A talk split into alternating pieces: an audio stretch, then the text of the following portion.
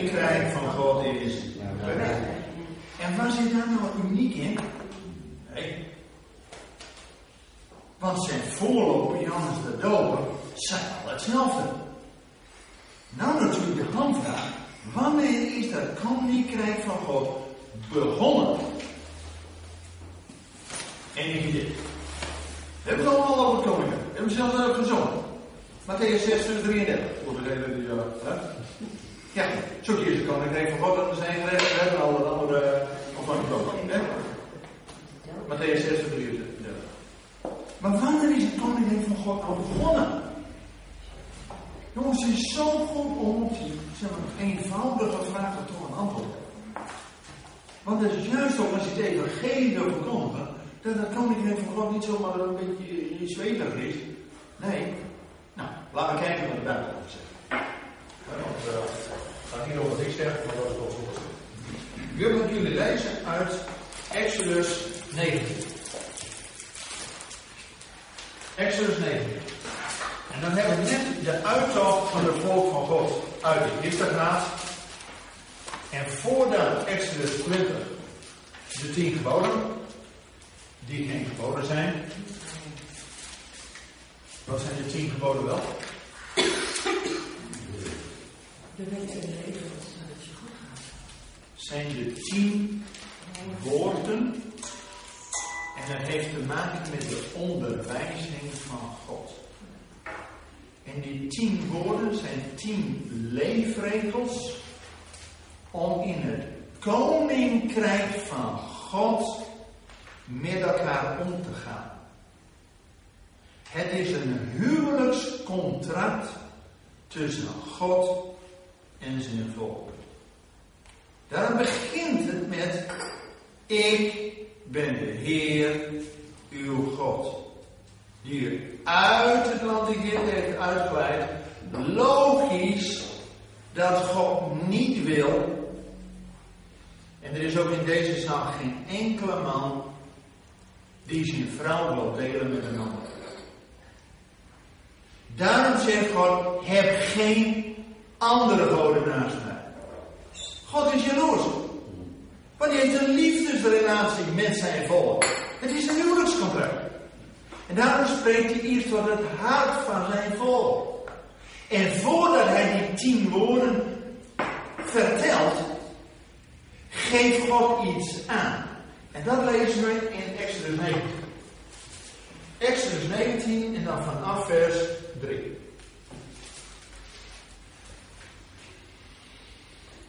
Exodus 9. Toen klom Mozes omhoog naar God. Dus jongens, je kunt Alia maken naar God. Dat kan dus. Je kunt dus naderen tot God. En wat doet God dan? Die loopt haar weg. Nee, wat zegt de schrift? Nader tot mij en ik zal tot u Oké. Hetzelfde principe, jongens, in het Nieuw Testament is een uitvloeisel, een uitwerking van wat in het eerste verbond al staat. Ja, dat, deze verbond is gewoon de basis. Fundament. En de rest bouwt erop vol. En de belangrijkste eigenschap van God is dat hij trouw is. Dus God zegt aan het eind van de Bijbel niet iets anders dan waar hij in het begin al mee begon. Want als God niet trouw is, dan moet je geen christen worden, maar moet moslim worden.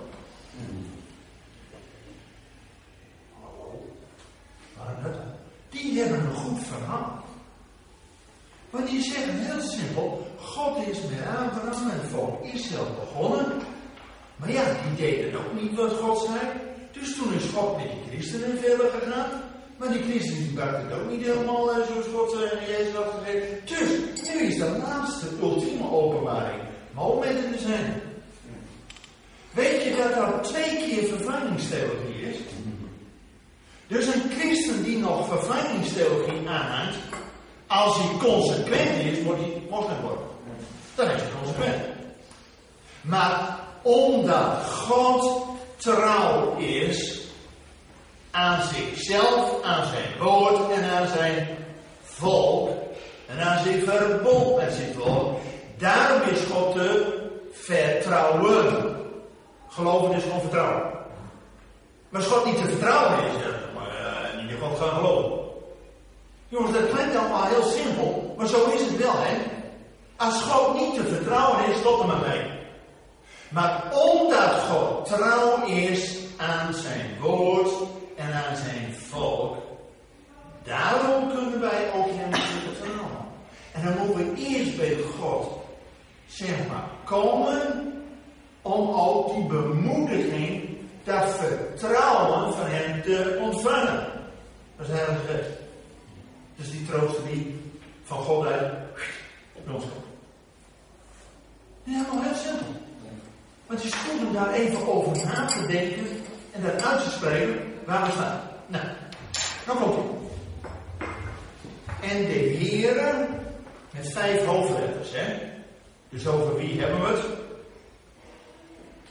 over Yahweh, hè? over God hemzelf. Ja, dus, uh, oké. Riep tot Mozes vanaf de weg. Zo moet u tegen de huis Jacob zeggen en de Israëlieten verkondigen.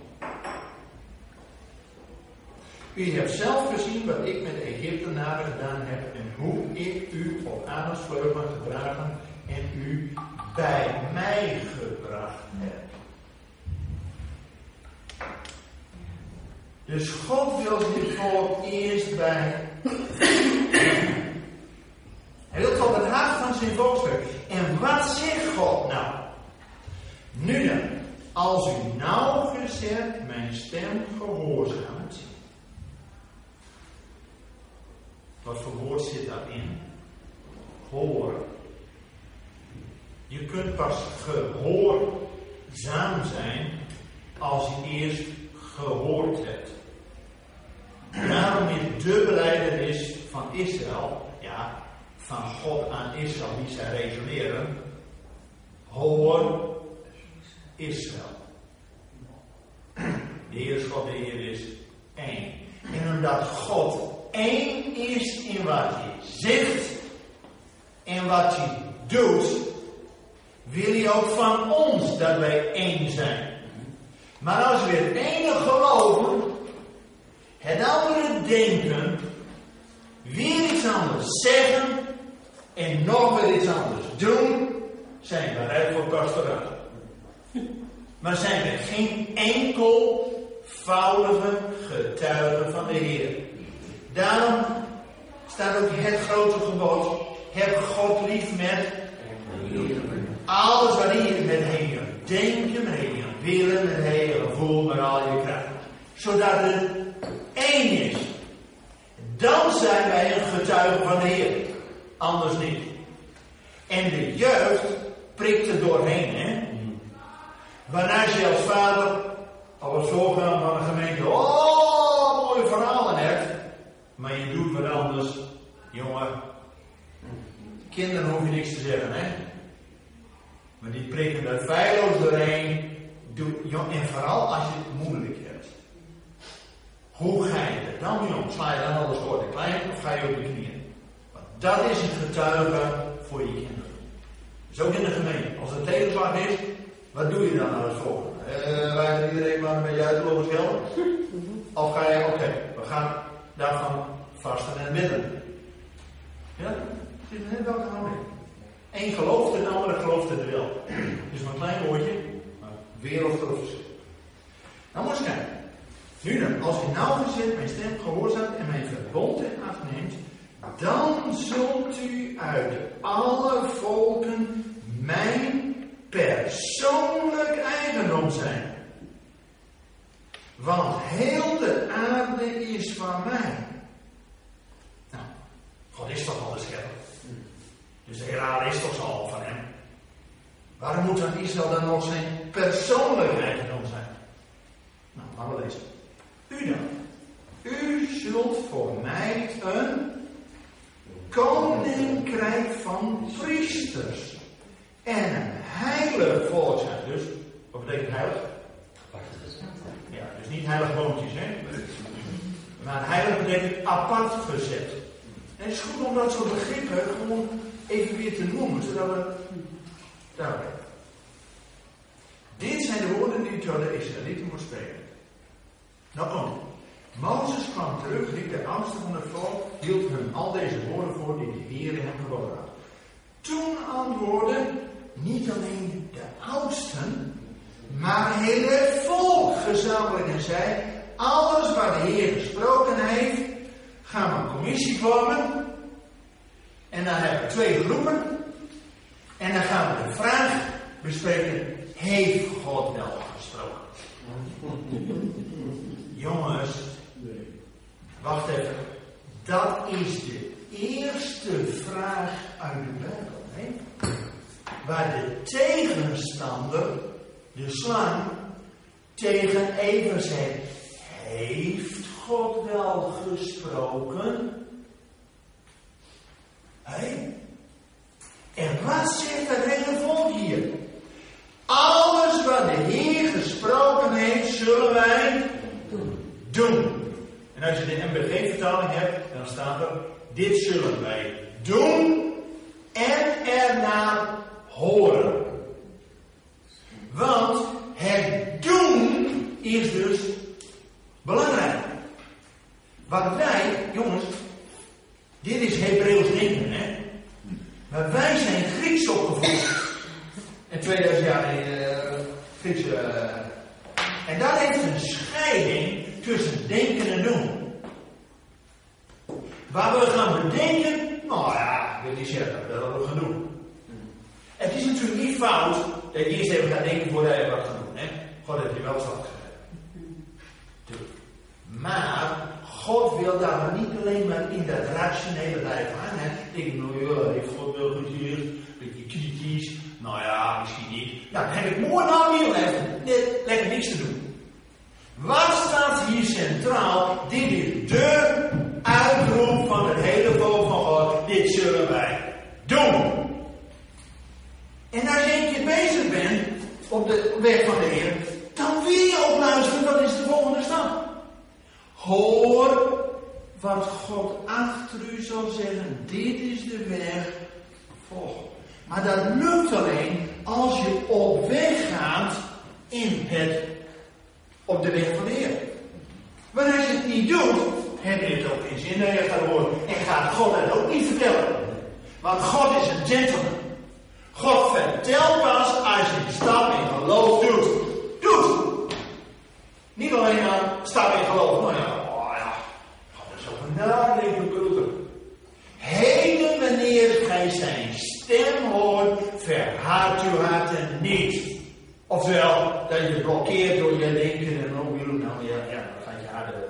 Nee hoor. En dan ook zo'n mooie vraag van, heeft God wel gesproken? En dan kun je mooi, uh, ik ben ook filosoof. Nou, je merkt ook wel een vraagteken van, ah, als we een uitroep zeggen, nou ja, vraagteken zeggen, ah, heb je mooi nou weer niks doen, hè? En wat is hier de beleidenis? Alles wat God gezegd heeft, gaan we gewoon doen. Want God wil niet alleen wat God zegt, doet hij. Hoe weet ik nou dat, wat God zegt dat hij dat doet? Hoe weet ik dat nou? Kijk eens, het eerste in de Bijbel wat God zegt. Wat is het eerste wat God zegt? Er zijn licht. En hoe zat dat dan met dat licht? Die ging een commissie samenstellen en erover nadenken. Heeft God dat dan wel gezegd? wil. God zei, er zijn licht en er was licht. Met andere woorden, wat God zegt, doet hij. En als Jezus in Johannes 8 zegt, Shem gaat eruit, ik ben het licht der wereld. Wanneer de cyclus van de lezing weer staat met Genesis 1. Zegt Jezus in naam van God, ik ben het licht der wereld. Dat is makkelijk. En dat wij zeggen. Maar Jezus bewijst het ook direct in volgende hoofdstuk, Johannes 9, dat je een blind geboren bent. Hallo, niet iemand die even toevallig een beetje staar heeft. Nee, een blind geboren. Die geneest op afstand. Zeg gewoon, ga naar het bad van psycholoog. Je zegt tenminste, uh, dus zijn woorden heeft kracht. Jongen, zo God dienen wij nou, hè?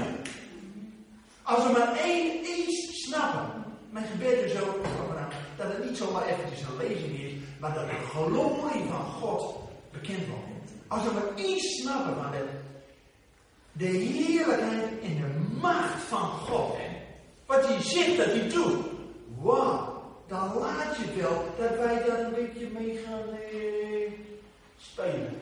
Hè? op zondag nou, dan trekken we een gezicht en op maandag al wat minder. En dan uh, dinsdag doen we gewoon zelf. Jongens, in de wereld is geen hoop. En de wereld kent God niet. Hoe kan de wereld iets van God leren zien? Wij zijn zijn ambassadeurs. God kan het zonder ons, maar God wil via ons de wereld bereiken. En hoe komt het nou? Omdat God hier, Exodus 19, het plan neerlegt. Gij zult mij een koninkrijk van priesters zijn en een heilig. Waarom? Heeft dat nou zin? Altijd, hè, net als? Waarom? Heel simpel. Altijd weer terug. God had aan Abraham, de vader der gelovigen, al beloofd dat hij zal zijn tot zegen voor alle volken. Dat is de roeping van Israël om tot zegen te zijn, niet voor jezelf, maar tot zegen voor de volken. Abraham, heb vorige keer uitgelegd, was de oudste van de oudste van de oudste van de oudste van de oudste van de oudste tot de twintigste keer. En de oudste kreeg een dubbel portie van de erfenis om tot zegen te zijn voor zijn broers. Daarom heeft God Abraham als oudste van de oudste van de oudste van de oudste op zijn centrale plek. En wanneer hij via hoofd zegen, dan stroomt het uit. Alleen aan Abraham werd al gezegd, je nageslacht zal 400 jaar in Egypte zijn en nog verdrukt worden ook. Maar daarna met rode haven uit. Alleen, hier, Exodus 18, Exodus 19, zien we de omwenteling dat dat volk van slaven, jongens, als je 400 jaar onder druk bent, dan krijg je ook zien van, ja, ik weet het ook niet. Ik kan het ook niet. Ja, ik heb ook geen eigen initiatief. Ik doe alleen maar wat die vader wil. En ja, ook wat ik daar weet ik kan zijn, oh, niet over nagedacht. Nou, zeg het dan. Jongen, ik ben één keer heel kwaad geworden in een kerk. Ik ben daar nooit weer uitgenodigd.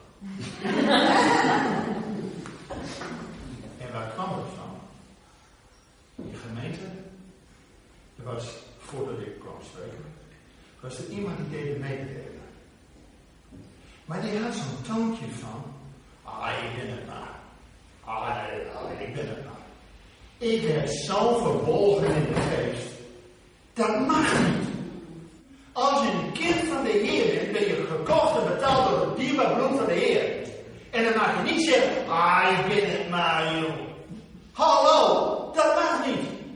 Want dan laat je in de gemeente de tegenstand nog overwinnen. Ah, ik ben het maar, ah, ik ben niet op dat Hallo, dat mag niet. Ben gekocht en een dierbaar kind van de Heer. Tuurlijk, in de wereld word je wel onderuit geschoven. In de gemeente wordt gevoed, gelaten, bemoedigd, zodat je weet dat je een kind en een paal in Gods hand. Dus je bent in de geest gewoon gevolgd. Maar, uh, prima. Jongens, het gaat me niet om mij, hè. Afsterven naar jezelf, hè. Dat is iedere dag. Maar het woord van de Heer, dat moeten we brengen. Nou. Dus deze club van slaven, die moeten nog in hun identiteit in hun positie gezet worden. En nou gaat God de grote move doen van slaaf naar koningen. Wat doen koningen? Ah, ik ben het maar. Ik ga onder de omstandigheden gebeurtjes heen, grote ellende. Nee, koningen, kijk, chargeer, dat is bewust. Ze hebben er laat, maar doe het nooit weer. Ja, lachen wel, maar niet wat ik bedoel. Jongens, wij laten ons als christen te vaak in de muren leggen. En als ik tegen jou spreek, spreek ik drie keer tot mezelf. We moeten ook als koningskinderen gewoon onze positie innemen. En koningen regeren. En wat doen priesters? We weten het allemaal, maar vertel mij zo goed, dan weet ik het misschien ook. Wat doen priesters? Het is God. Juist. Die doen dus voorbeden en van God uit vergeven. Dus die, die middelaarschap. Dus die zijn er voor de reiniging en de heiliging. Maar die priesters deden maar twee weken weer haar dienst in de tempel. Wat deden de rest van het jaar? Lekker me verdost. Zacharias deed maar twee weken dienst. He, vier dagen deed van de weer, deed gewoon dienst. En wanneer zijn koffer werd opgeroepen. En dan waren zoveel eh, de, de. Ze deed maar twee weken naar dienst. Wat deed ze nou de rest van het niet Enig idee. We weten het allemaal, vertel het eens, even. Ze gaan van onderwijs. De priesters gaan van onderwijs in de plaatselijke synagoges.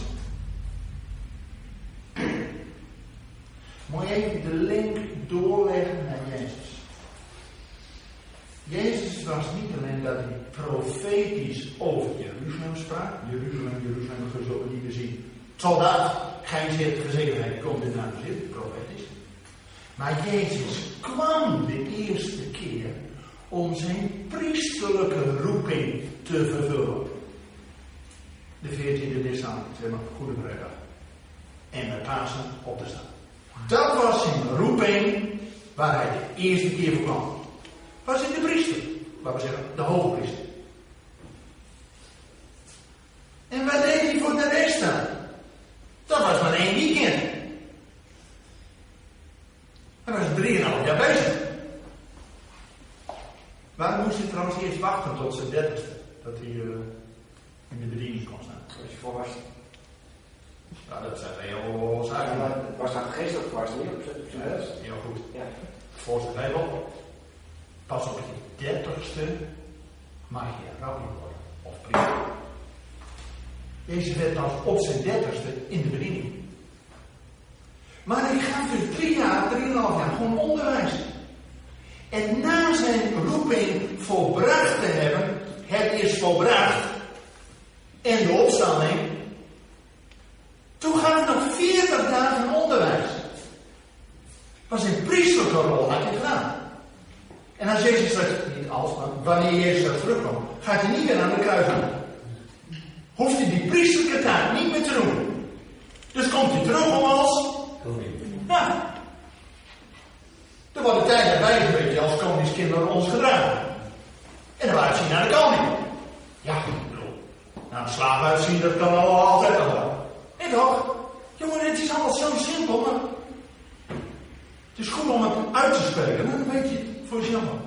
En als Jezus dan 40 dagen onderwijs heeft gegeven aan zijn discipelen. Wat is dan de laatste vraag van die discipelen? Handelingen 1 vers 6. Wees gewoon mee. Handelingen 1 vers 6. Ik heb er 10 teksten voor vanavond, dus uh, valt me hè? Nee, de eerste was uh, Exodus. Ja, nee, nee, ja, even bij de rug Dus, en dan deze 6 vers 33 hebben we ook al gehad. Zoek eerst het even wat, dus het valt allemaal mee. Dus nu, handelingen 1 vers 6. Wat zeggen die discipelen vlak voor de hemelvaart? Ja, hebben we het allemaal? Handelingen 1 vers 6. Herstelt gij thans het koningschap voor Israël. Mooie naam.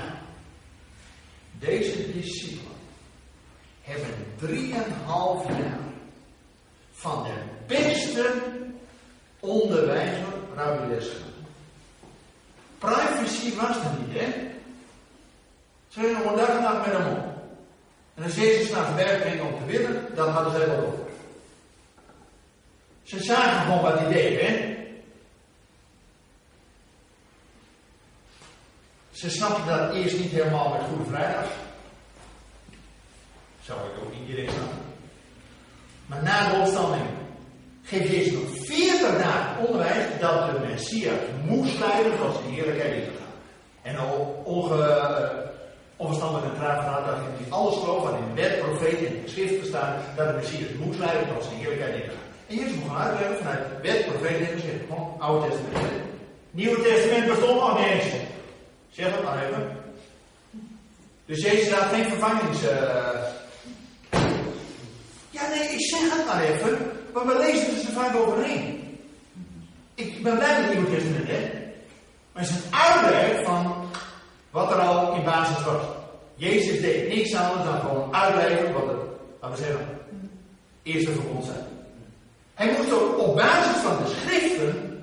En die, die ene van die zeven gemeentes, zijn er twee positieve? Berea. Die ging van dagelijks na of het zo was op alles dat verbond. Ik kan wel wat verbond. Dan ben ik blij dat we bij bij checken, hè? Praat die prediker van alles. Nee, checken wat er gebeurt.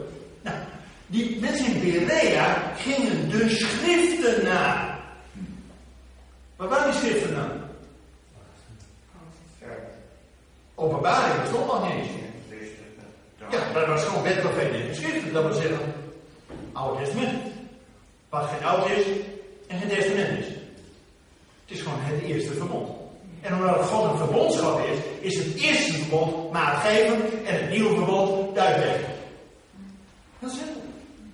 Maar het is goed om het eventjes weer helder te plaatsen. En dat snap ik misschien al. Oké. Weet u dat deze vraag, Handelingen 1 vers 6, weet u wat Calvijn daarvan zegt? Toch ook niet de eerste, de beste, hè? Ik heb er wel hoog respect voor hem.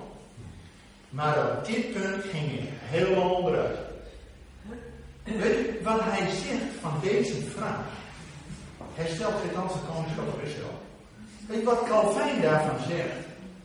Dit is de meest, hoe noem je dat? Laat ik het netjes houden. De beroemdste vraag in de. Dan denk ik Calvijn. Want hij had een idee dat God in het Oude Testament specifiek voor Israël was. Maar sinds Jezus is het evangelie universeel. Dus is Israël opgelost in de volken. Maar als beste leraar aan zijn discipelen die drieënhalf jaar bij waren, dat hij echt uitlegt van wet, profeten en geschriften. En die laatste vraag van zin, waarom is allemaal draaien? Want Jezus sprak voor af over het koninkrijk van God. Wat dacht je nou waar hij na de over sprak? Over het koninkrijk van God. En als ze dan de laatste vraag zegt, herstelt geen kans dat zichtbare koningschap van God op aarde in Israël. Dus zegt deze niet voor de joh. Ben je al vier na bij je nog niet begrepen? Nee, hij zegt, er is één. Thans nog niet de tijd. Maar wanneer gij bekleed wordt de kracht van houden, gij zult mijn getuige zijn. Maar Jezus ontkent de vraag niet. Het koninkrijk van God via Israël gaat gebeuren. En dat is in Exodus 19 neergezet. Daar gaat God die slaven in een koninklijke positie zetten. Ook wij. Van zondaren tot kinderen van Allerhoogste. Dezelfde move. Maar wij moeten nog leren als koningskinderen te gedragen. Dat is het punt. Hoe is dit nou ook? Want wat had God voor model? God heeft Israël afgezonderd als koning en priesters om de volkeren te zegenen. En de woorden van God bekend te maken. Want de woorden van God zijn aan Israël toevertrouwd. Maar Israël moest het natuurlijk naar de volkeren bekendmaken. Maar nou komt het debat. Is de Mozes dan de vierde dag op de berg. En dan komt hij weer terug. En we doen het volk. Gouden kalf. Nou. Hartstikke idee. Plan voor God en dag. Mozes smijt eerst het uh, zet, uh, zet de van het Jeruzalem En dan nee, weer 40 dagen wachten. Gaat weer 40 dagen berg op. En dan komt hij terug. Nou, daarna heeft het volk nog zo'n zonde. En er is er één stam die niet meedoet. Dat zijn de stam van Levi. Waar de levieten en de priesters uit voorkomen. Maar de rest van het volk is allemaal uh, Dus toen kreeg je het volgende model.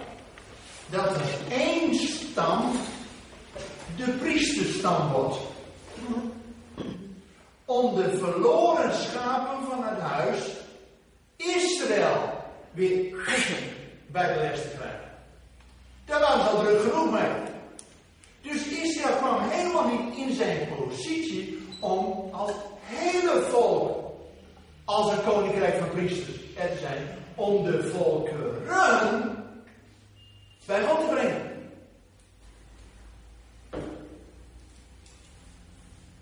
En het wordt nog erger.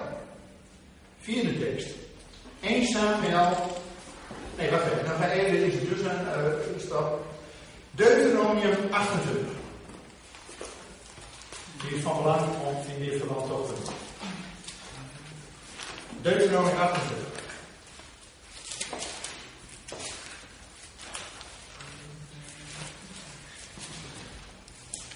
Mooi nagaan.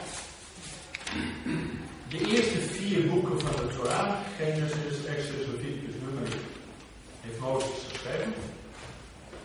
En dan vlak voordat die volgende generatie het beloofde land gaat. Je weet, er is die generatie van de uittocht. Maar die had al die grote tekenen van God gezien. Maar zij, toen Mozes maar 40 dagen even weg was, zei ze: Mozes, lang niet gezien. Dus dan maar een gouden kalf. Zo snel wijkt men af, hè? Dus die generatie sterft in de woestijn. Dus de volgende generatie is de generatie die intocht in het beloofde land.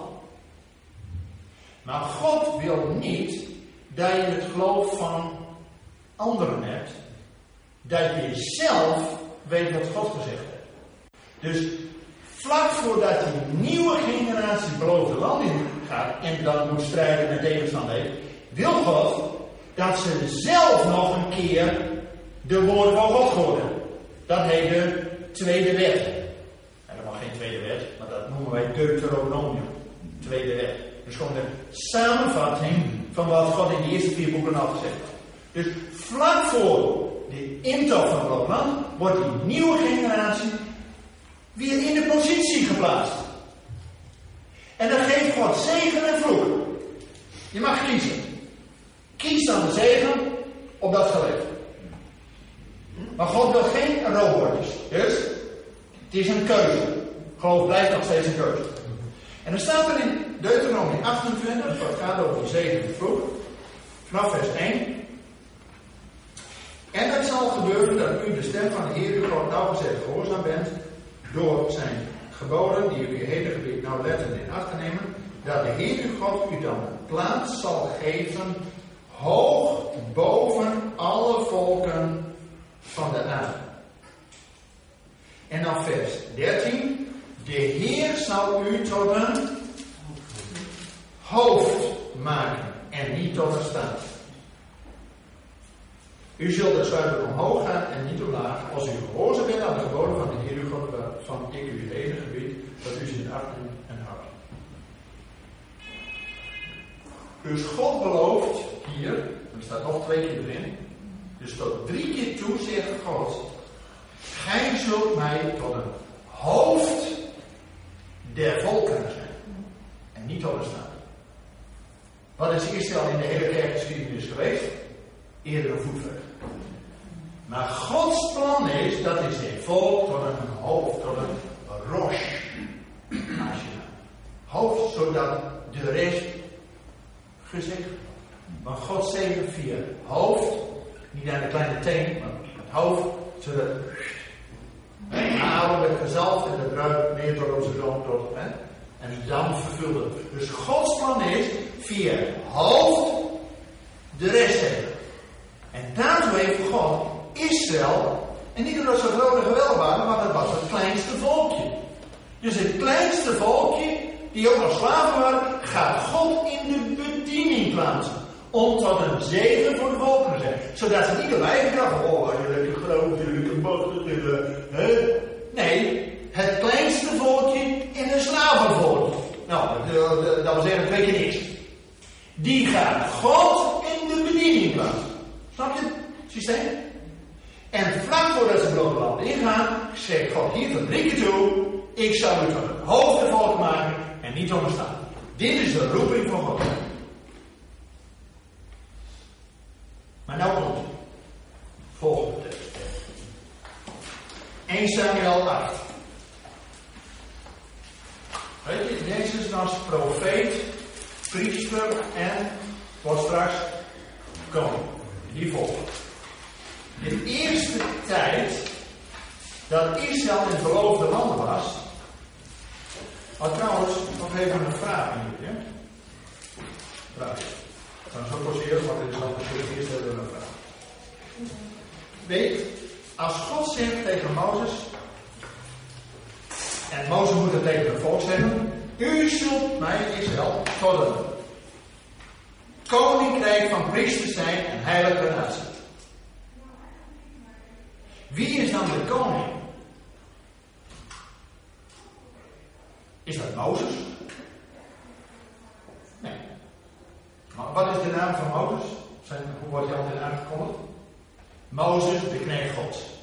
Nou, knecht is geen koning. Zijn wij niet? Dus Mozes was niet de koning. Nou, Abraham werd de vriend van God genoemd. Later heb je David, een man naar Gods hart. En heb je die grote profeet Elia, wordt gewoon aangekondigd als de man Gods. En Jezus wordt aangekondigd als de zoon. Nou, dat hebben ze allemaal gehad. Maar wie is nou de koning? We weten het allemaal, maar zeggen we. Dat is God. God is de koning. En nu komt je in 1 Samuel 8. De eerste periode dat Israël in het beloofde land was, hadden ze God als koning. Die was ook hun bruidegom. Zijn huwelijkscontract met zijn volk. Israël was de bruid. En God was de bruidegom en de koning.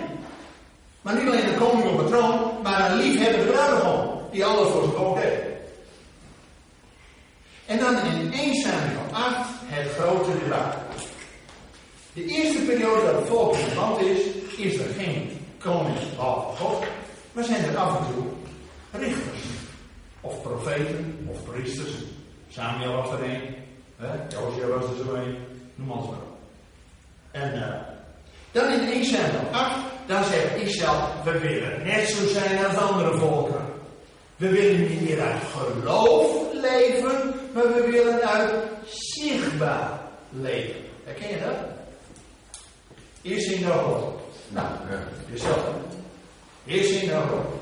En dan zegt dan, nee, moet je doen joh, want God is je koning. En hij gaat in gebed. En God zegt, geef het hem maar. Want ze hebben niet jou verworpen, maar er staat hier, 1 Samuel 8 vers 7, maar de Heer zei tegen Samuel, geef gehoor aan de stem van het volk en alles wat ze tegen u zeggen. Want ze hebben niet u verworpen, maar ze hebben mij verworpen. Dat ik geen koning over hen zou zijn. Dus wie was de koning? God. En het is goed om te even uit te spreken. God was de koning. En die zie je niet. Maar ze leefden vanuit die onzichtbare verbindingsraden van het geloof. En ze hadden tien woorden. Regels niet lekker liggen, niet stelen, dat soort dus was duidelijk wat je gewoon moet doen. Principes van koninkrijk. Ook als christen. Je niet gaat rollen in dat en uh, heel Hetzelfde principe. Alleen, toen ze dus een koning kregen, eerst Saul en dan later weer Rembrandt. Jongens, al die koningen die Israël in Juda gaan, er zijn maar één koning die nog een beetje aan de wil van God kon voldoen. Ook al deed hij van alles fout, maar hij ging met zijn zonde weer terug bij God. En dat was. Ja. Daarom wordt David een man naar Gods hart genoemd. Weet je dat als Jezus terugkomt en zijn koninklijke aspiraties waar wil maken, kan dat alleen maar als je als zoon van David. Want die had tenminste nog een koninklijke stemming. Weet je, nog één tekst voor. Psalm 18. Je weet, 18, met Hebreeuwse oren, is Gai. Dus de levenspsalm. En daar staat in vers 44b. Psalm 18, vers 44b.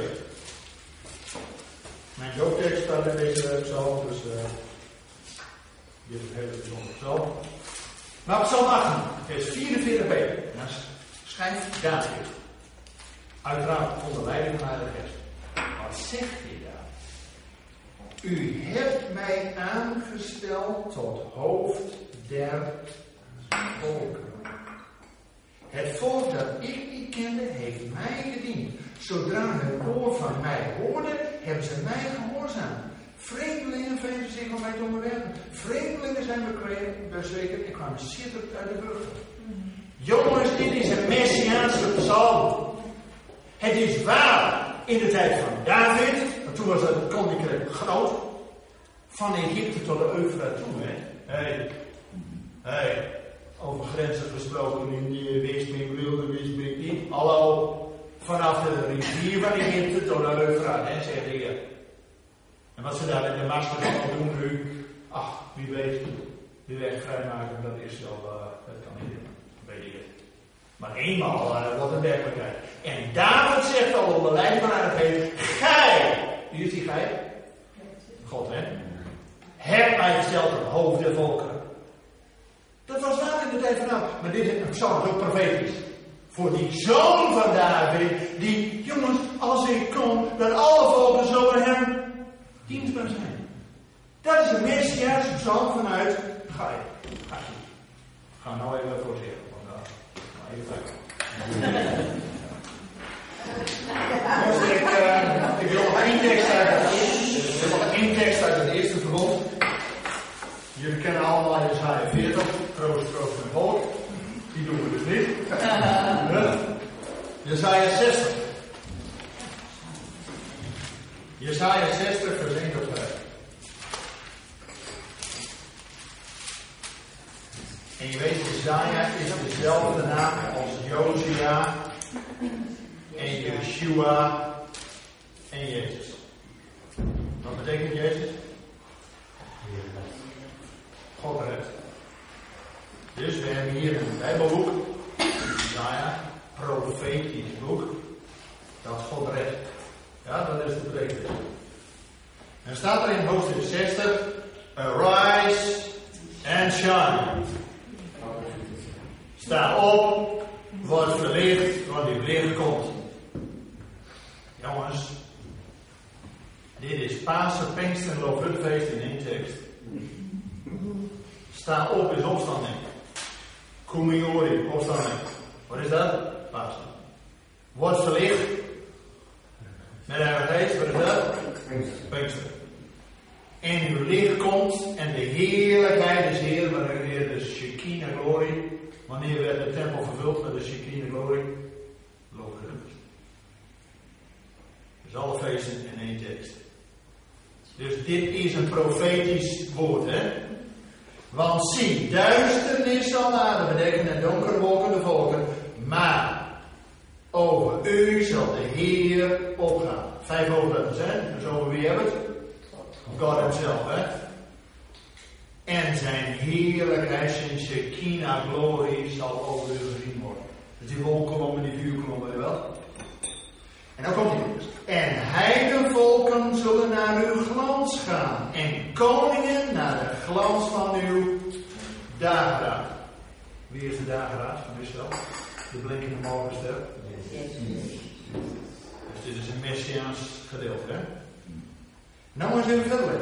Sta, sla uw ogen op, kijk om je heen en zie. Zij allen zijn bijeengekomen, zij komen naar u toe.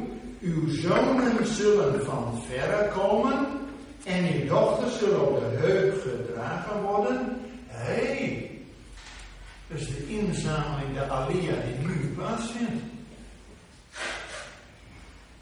Misschien is God wel trouw aan zijn woord. Jongens, Jeremia 31 vers 10 zegt, hoort hij de volkeren, kustlanden ver weg, hij die Israël verstrooid heeft, zal het terugbrengen. Het heeft even geduurd. En nu zien we, uw zonen zullen van verre komen en uw dochters zullen op de heup gedragen. Dan zult u het zien en depressief in de ruimte Oh nee, wat stelt het? Dan zult u het zien en. Dus wat God doet, reflecteert in het volk van God. Snap je? Wij zijn een zichtbare brief van Christus. Maar ja, als wij uh, duister niet in de deel lopen, nou, dan denkt iedereen, nou, dan is die God van jou zeker ook uh, niet zo happy. Jongens, wij reflecteren waar we door gevoed worden. Nader tot mij. zal ik tot u naderen. Als in het licht van God zijn, kunnen wij geen duisternis uitstralen. Want dan, kijk, een maan, God is het, de zon, en wij zijn de maan. Heeft geen licht van zichzelf, maar reflecteert het licht. Nou, zo is het volk van God, die reflecteren het licht. Uw hart zal diep ontzag hebben. Wat betekent dat, diep ontzag? Dat ze God erkennen als de Heilige. En zich verruimen, en dan komt hij. Want de menigte van de zee zal naar u toekeren en het vermogen van de heidenvolken zal naar u toekomen. Hé! Hey. Weet jullie nog wat er in Romeinen 15 vers 27 staat? Zo'n kerntekst. Dat wij alle zegen via Israël ontvangen hebben. Wat is het dan? Gods woord, Gods zoon en Gods geest. We hebben via Israël alle zegen ontvangen. Dan zijn wij verplicht één ding te doen. Moet nooit overbreken, maar wordt nooit weer uitgenodigd. Maar dan staat er in mijn 15 en 27, wij zijn daar één ding verplicht uit onze materiële overschot, dat ook en zeggen. Hebben we nooit gedaan, hè? Israël er nooit aan een hoofd uh, voetvegen. Huppatee, het geldt zelf, hè? Maar wat is profetisch? Het vermogen van de heilige volken zal naar u toe. Wauw. Jongens, Jezus terugkomt en gaat regeren op de troon van zijn vader David, waar hij de sleutels heeft van het koninkrijk van David. David was koning over alle volken. En die ging fundraising doen voor de tempel. Maar al die andere volken gaan belasting. Nou, die gaf hij aan de Heer. Dus dat optrekje wat Salomo toen ging bouwen, dat was niet een beetje koper, een beetje messing en een beetje roest. Dat was alleen maar goud. Salomo die stuurde, stuurde zijn uh, vloot erop uit en na drie jaar kwam ze terug. Hoeveel goud hadden ze nou? 666 talenten goud. Oftewel, dat is zoveel. Dat is een groot getal, hè? Daarom wil die antichrist ook het getal van 66 zijn. Maar 6 wordt hoger, weer 6 wordt weer 6, de replicatie van de 6 van de mens, wordt er allemaal wat moois uit. Wat zeg je nou? Ja, dat zie je. Ja, niet? Ik sta er niet. Uh, kijk, 6, en dan weer een 6, en dan weer een 6, is de herhaling van hetzelfde. Maar na 6 komt 7. Dat is voltooid. Dat is volmaakt. En wij hebben hier die getalsraad 777. Kijk. Snel even een verschil. Ene gelooft het, dan gelooft het dan. Maar je moet wel eventjes weten wat je gelooft. Oké, okay, dus Jesaja 60 was de laatste tekst uit het Oude Testament. Nou gaan we naar het Nieuwe Testament. Direct Matthäus. Nou, Matthäus 6 hebben we gehad. Doen we de laatste tekst van Matthäus. Het zendingsbevel. Matthäus 28. Vast wel eens gehoord. Waar ging het over? Matthäus 28.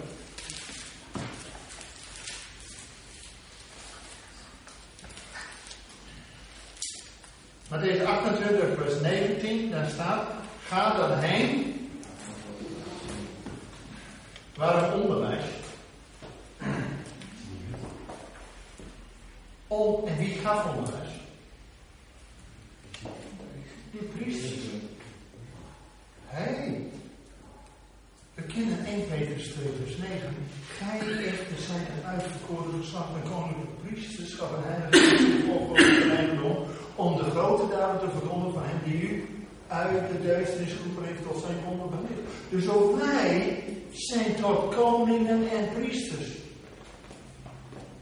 En in openbaring 1, ook uit de volkeren zal God tot priesters aanstellen. Dus wij, door het geloof Jezus, zijn kinderen van Abraham.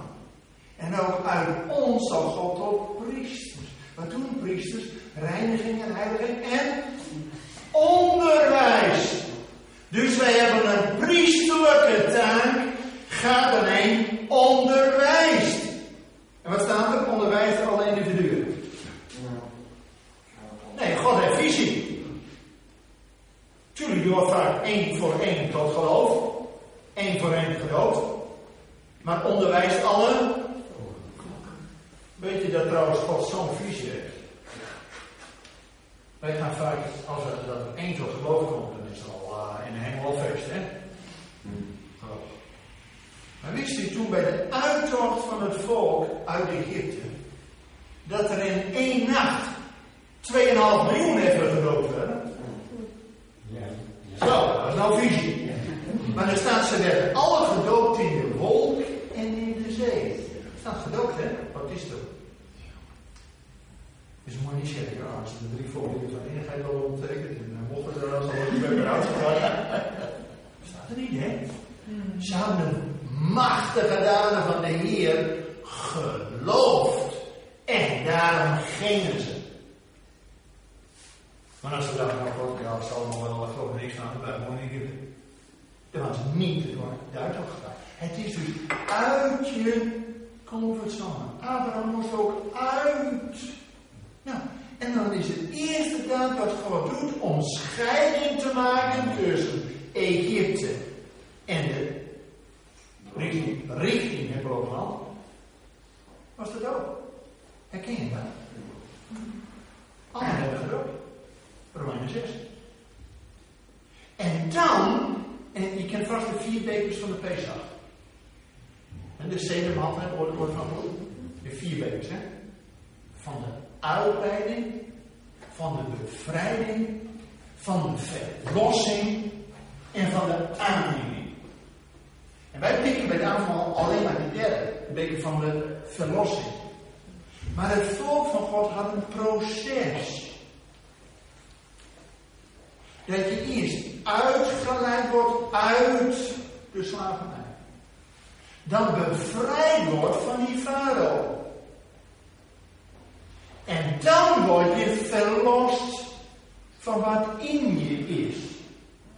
En dan ben je een kind van dit. Het is een proces. God gaat met iedereen een prayer. We allemaal komen snel thuis. God gaat rustig aan. Nou, maak dan alle volkeren. Omdat Israël het volk, als volk ging ze erdoor. Niet allemaal individuen. God had toen al een visie voor een volk. Om de volkeren te zegenen en te onderwijzen. Daarom geeft God ook aan die twaalf als een representant van heel Israël, van de twaalf stammen.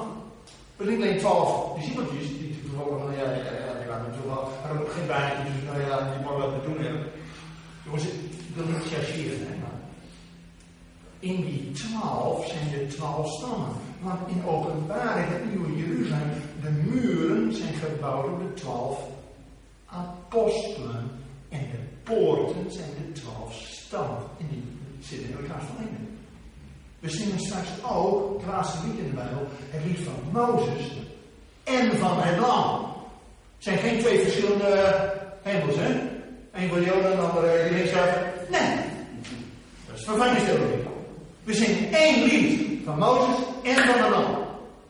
Mozes betekent uit het water Als je er naar Mozes omkeert, heb je Hashem, God. Als je maar Mozes verwees naar Jezus. Mozes was de knecht over het huis. Jezus is de zoon over het huis. Als je haar Messias omdraait, krijg je Hashem Gai. De Heer leeft. Dat kun je toch zelf niet bedenken, jongens.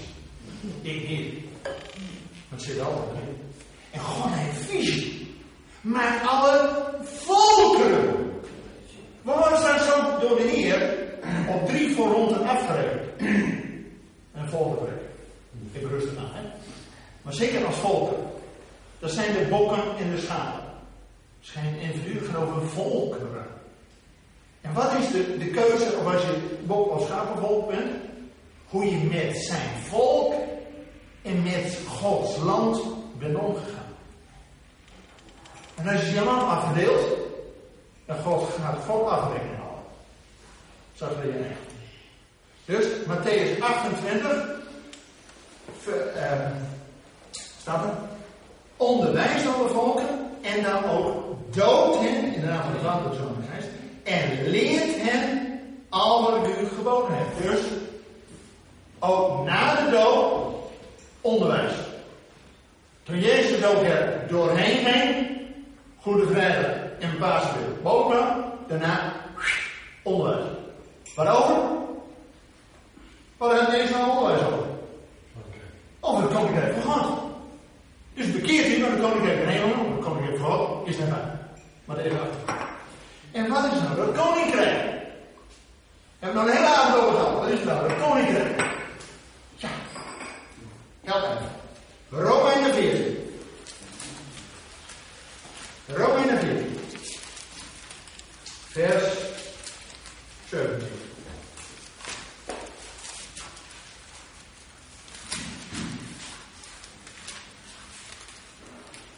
Romeinen 14, vers 17. En er staat van het koninkrijk van God. Ik lekker vakantie houden en uh, twee weken per jaar wat doen. Dit 50 weken. Uh, ja. Nee, er staat er. Want het koninkrijk van God bestaat niet uit eten en drinken, maar uit gerechtigheid, vrede en blijdschap in de Heilige Geest. Gerechtigheid doen, zeg is belangrijker dan de offers. Wat is gerechtigheid doen? Wees weduwe, vreemdeling, nabij zijn in de nood. Het doen van het evangelie doe je alleen als je zelf gerechtvaardigd bent, niet door daden, maar door het geloof. Maar als je door het geloof gerechtvaardigd bent, doe je daden van een rechtvaardige. Gerechtigheid. En dat is weduwe, wezen, vreemdeling in een zijn.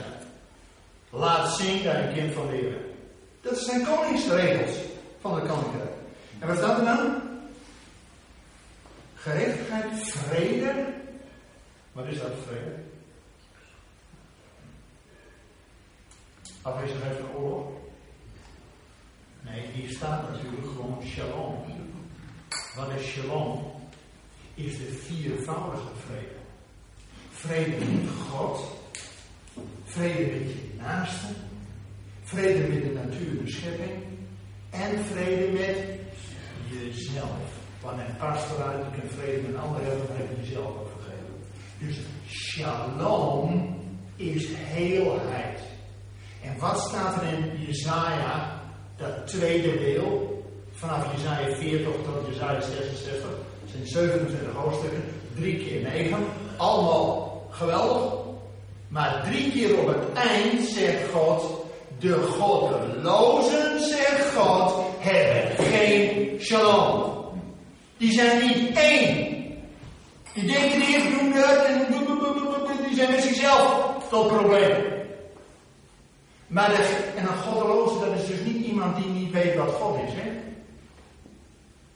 Maar een goddeloze in de Bijbel is iemand die niet doet wat God zegt. Je kunt nog wel honderd keer in de kerk zitten en weten wat God wil, maar als je het niet doet, zegt God, je een goddeloze. Ja, snap je? En die hebben dus, de Bijbel, tot drie keer toe geen heelheid. Die wisselen. Je wordt alleen heel doordat de heelmeester uit Jezaja, de God redder, de heelmeester, jouw shalom geeft. En het koninkrijk van God is gerechtigheid, shalom en blijdschap. Nou, dat laatste moet ik nog wat meer. Ja, het. Jongens, vanuit de met zo'n ziek, ik ben uitkomen, dan denk ik, moet je eh, avond afvieren. In veel kerken is dat nogal. Jongen, niks mis mee, hè? Een stukje heiligheid, helemaal goed. Maar het is niet niks, hè, wat de Heer voor ons heeft gedaan. Maar als we dan met zo'n ziekte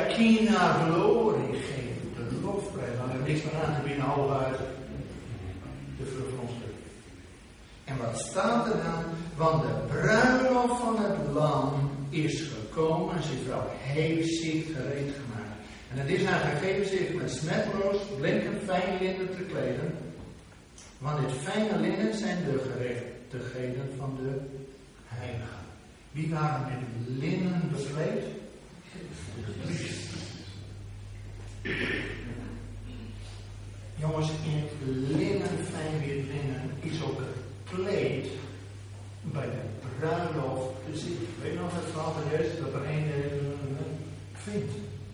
Dat is geen feestkleed. Dus het is een feest om een linnen kleed aan te hebben. Van reinheid en heilig. Omdat je zelf en tot een zegen kunt zijn voor anderen. Zodat zij ook ingaan tot het feest van uw Heer. En God zegt dan ook tegen ons, hopelijk wel, gij goede en getrouwe knecht. Over weinig zijt gij trouw geweest. Over veel zal ik u stellen. Ga in tot het feest. Wordt tijd om die houding hebben. Jongens, we stoppen. Want de laatste tekst is gewoon het onze fijn. En wat staat er in het onze vader? Dat is het gebed wat Jezus ons leert.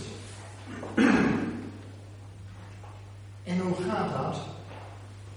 Uw koninkrijk opkomen. Dus het is een gebed dat het koninkrijk van God komt. En openbaring 19, halleluja. Want Jezus is na die laatste vraag van de discipelen, vlak voor hem herstelt geen thans het koningschap voor Israël. Was toen nog niet de tijd. En Jezus ging naar de hemel. En de hemel moest hem opnemen tot de tijd de wederopstanding, wederoprichting, alle dingen. En als nu zijn volk terugkeert en Israël in Jeruzalem mooi gemaakt wordt en ook geestelijk gereinigd wordt, zodat zij ook uitzien in Jeruzalem, totdat ook gij zegt, gezegenheid komt. Dus het is niet alleen van wat wij zeggen, Maranatha, maar dat we samen met Israël de rode loper uitleggen voor koning Jezus. Dat het koninkrijk van God komt, de bruiloft van het lam, de maaltijd is Heer. Maar Jezus zegt zelf, ik zal niet weer van de vrucht van de wijn, wijn, wijn crucial, Jongens, wijn verheugt het hart. Dus God, Jezus zegt, ik zal pas weer in het koninkrijk van mijn vader van die vrucht van de wijnstok brengen. En dat is niet een broer daaronder bij de Heer, want Jezaja de staat, er zal een feestmaal voor alle volken. Dus niet alleen voor Israël, maar voor alle volken zijn. Van beleven, wijnen, nou, die Fransen wijnen kunnen rollen nog. 400 of zoveel jaar onder de moslims geweest. Ja. En die mogen geen alcohol drinken. Dus Israël is al een duizend jaar nooit druiven verbouwd. Nou, Israël terug is in het land, want op de bergen van Samaria druiven. En toen Josia en Caleb al. Eh, toen konden ze die druiven vroeger niet eens joh. joh. Jongens, dus die, die, die wijn in Duitsland en Frankrijk, ah, joh, halta. Het beste. Jongens, wij hebben een perspectief, hè? Ja, toch? Zullen we de Heer daarvoor boven de prijzen? Want uh, we hebben gewoon iets gezamenlijk dat onze Bedankt voor het luisteren naar deze verdiepingspodcast van de ICEJ. Waardeert u onze podcast? Steun ons dan met een donatie, abonneer u of deel deze podcast met uw vrienden of familie. Ga naar www.icej.nl. Volgende week gaan wij het hebben over de parasha Hij stuurde. Jacob stuurde boden naar Esau. Hartelijk bedankt voor het luisteren en tot volgende week.